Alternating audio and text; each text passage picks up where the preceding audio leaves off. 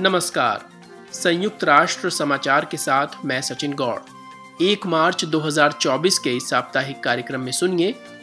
Gaza में भीषण लड़ाई के बीच गंभीर खाद्य असुरक्षा, अकाल का गहराता जोखिम मृतकों का आंकड़ा तीस हज़ार के पार, संयुक्त राष्ट्र ने लगाई तत्काल युद्ध विराम की पुकार।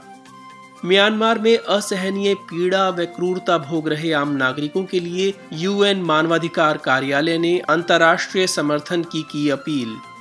दुनिया भर में लगभग एक अरब लोग मोटापे की चपेट में और मोबाइल कनेक्टिविटी के दायरे से दूर लोगों को जोड़ने के लिए 9 अरब डॉलर के निवेश की घोषणा।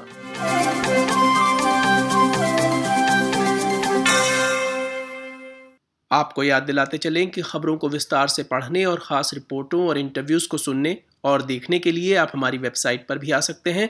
पता है news dot U N dot O R G forward slash H I अब समाचार विस्तार से।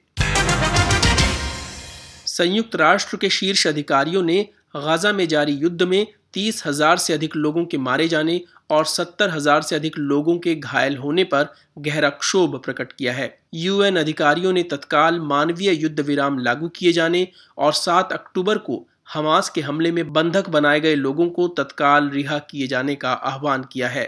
साथ ही तुरंत ऐसे कदम उठाए जाने की पुकार भी लगाई गई है, जिनसे पूरे गाजा में और सभी जरूरतमंदों तक महत्वपूर्ण मानवीय सहायता पहुंचाई जा सके। एक रिपोर्ट के साथ यूएन न्यूज़ हिंदी के प्रमुख महबूब खान।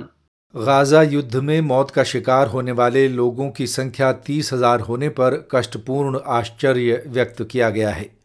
वहीं गुरुवार को रोंगटे खड़े कर देने वाली ऐसी खबरें आईं कि गाज़ा सिटी में जब लोग जीवन रक्षक सहायता सामग्री की प्रतीक्षा कर रहे थे तो उसी समय इसराइली गोलीबारी में और सहायता ट्रकों के नीचे दबकर सौ से अधिक फिलिस्तीनियों की मौत हो गई। यूएन राहत समन्वय मामलों के प्रमुख मार्टिन ग्रिफिथ्स ने इस घटना में सैकड़ों लोगों की मौत और घायल होने की खबर पर हैरानी व्यक्त करते हुए कहा कि गाज़ा से जीवन भयानक गति से ख़त्म हो रहा है। उन्होंने कहा कि करीब पाँच महीने के क्रूर युद्ध के बाद गाज़ा में अब भी हमें हैरान कर देने की क्षमता है। उधर मानवाधिकार प्रमुख वोलकर टर्क ने भी गाज़ा में लोगों का संघार रोके जाने की पुकार लगाई है। The total number of people killed has exceeded 30,000. And tens of thousands of people are missing, many presumed buried under the rubble of their homes. वोलकर टर कह रहे थे कि गाजा में मारे गए लोगों की संख्या तीस हज़ार को पार कर गई है हज़ारों अन्य लोग लापता हैं और बहुत से लोग अपने घरों के ही मलबे में दब गए हैं ये संघार है गाजा में युद्ध को रुकना होगा शांति जाँच और जवाबदेही के लिए ये बिल्कुल सटीक समय है, बल्कि पहले ही बहुत देर हो चुकी है। वोलकर टर्क की युद्ध विराम की पुकार। यूएन मानवीय सहायता एजेंसियों के अनुसार गाजा पट्टी में खाद्य असुरक्षा चरम पर है और हर चार में से एक व्यक्ति को विनाशकारी स्तर पर इससे जूझना पड़ रहा है। यूएन राहत समन्वय एजेंसी ओचा ने कहा है कि गाजा पट्टी के अधिकांश हिस्से में हवा, ज़मीन और समुद्र से तीव्र इसराइली बमबारी होने की खबरें हैं, जिसके परिणाम स्वरूप आम लोग हताहत और विस्थापित हो रहे हैं और नागरिक बुनियादी ढांचे का विनाश हो रहा है। म्यांमार में अंतर्राष्ट्रीय समुदाय की नज़र से दूर घटित हो रहा संकट देश की जनता के लिए कभी न खत्म होने वाला एक दुस्वप्न बन गया है।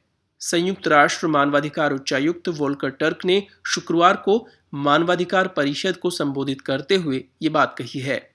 उन्होंने मानवाधिकारों के लिए यूएन की शीर्ष फोरम को बताया कि 2021 में देश में सैन्य तख्ता पलट के बाद मानवीय आपात स्थिति उपजी और अब हाल के महीनों में ये बद से बदतर हुई है।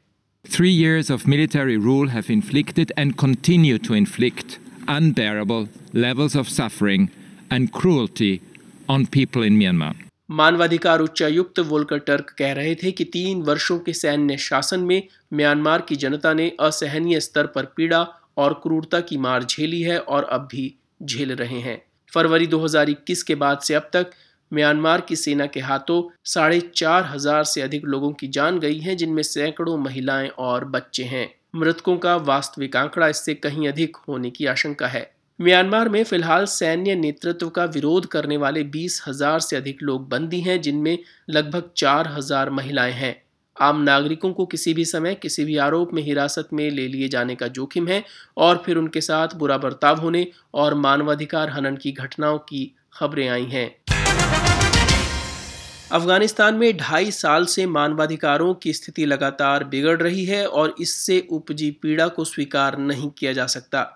संयुक्त राष्ट्र के एक स्वतंत्र मानवाधिकार विशेषज्ञ ने मानवाधिकारों के हनन को रोकने और अफगान लोगों में उम्मीद जगाने के लिए तालिबान और अंतर्राष्ट्रीय समुदाय से कदम उठाने का आग्रह किया है। वहीं मानवाधिकार उच्चायुक्त कार्यालय ने अफ़गानिस्तान में स्टेडियम में लोगों को सरेआम मौत की सजा दिए जाने की घटनाओं पर गहरा क्षोभ प्रकट किया है। एक रिपोर्ट के साथ अंशु शर्मा।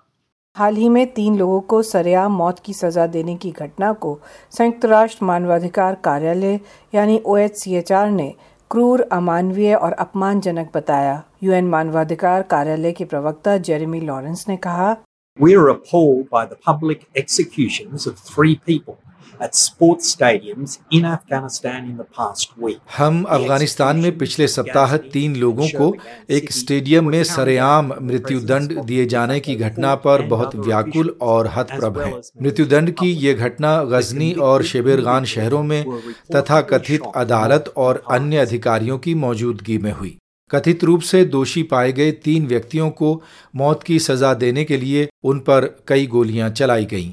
यूएन मानवाधिकार कार्यालय के प्रवक्ता जेरेमी लॉरेंस के शब्द। मानवाधिकार कार्यालय ने इसे अंतर्राष्ट्रीय मानवाधिकार कानून का उल्लंघन बताया है और देश के तालिबान प्रशासन से सार्वजनिक मृत्युदंड दिए जाने के मामलों पर स्वैच्छिक रोक लगाने का आग्रह किया है।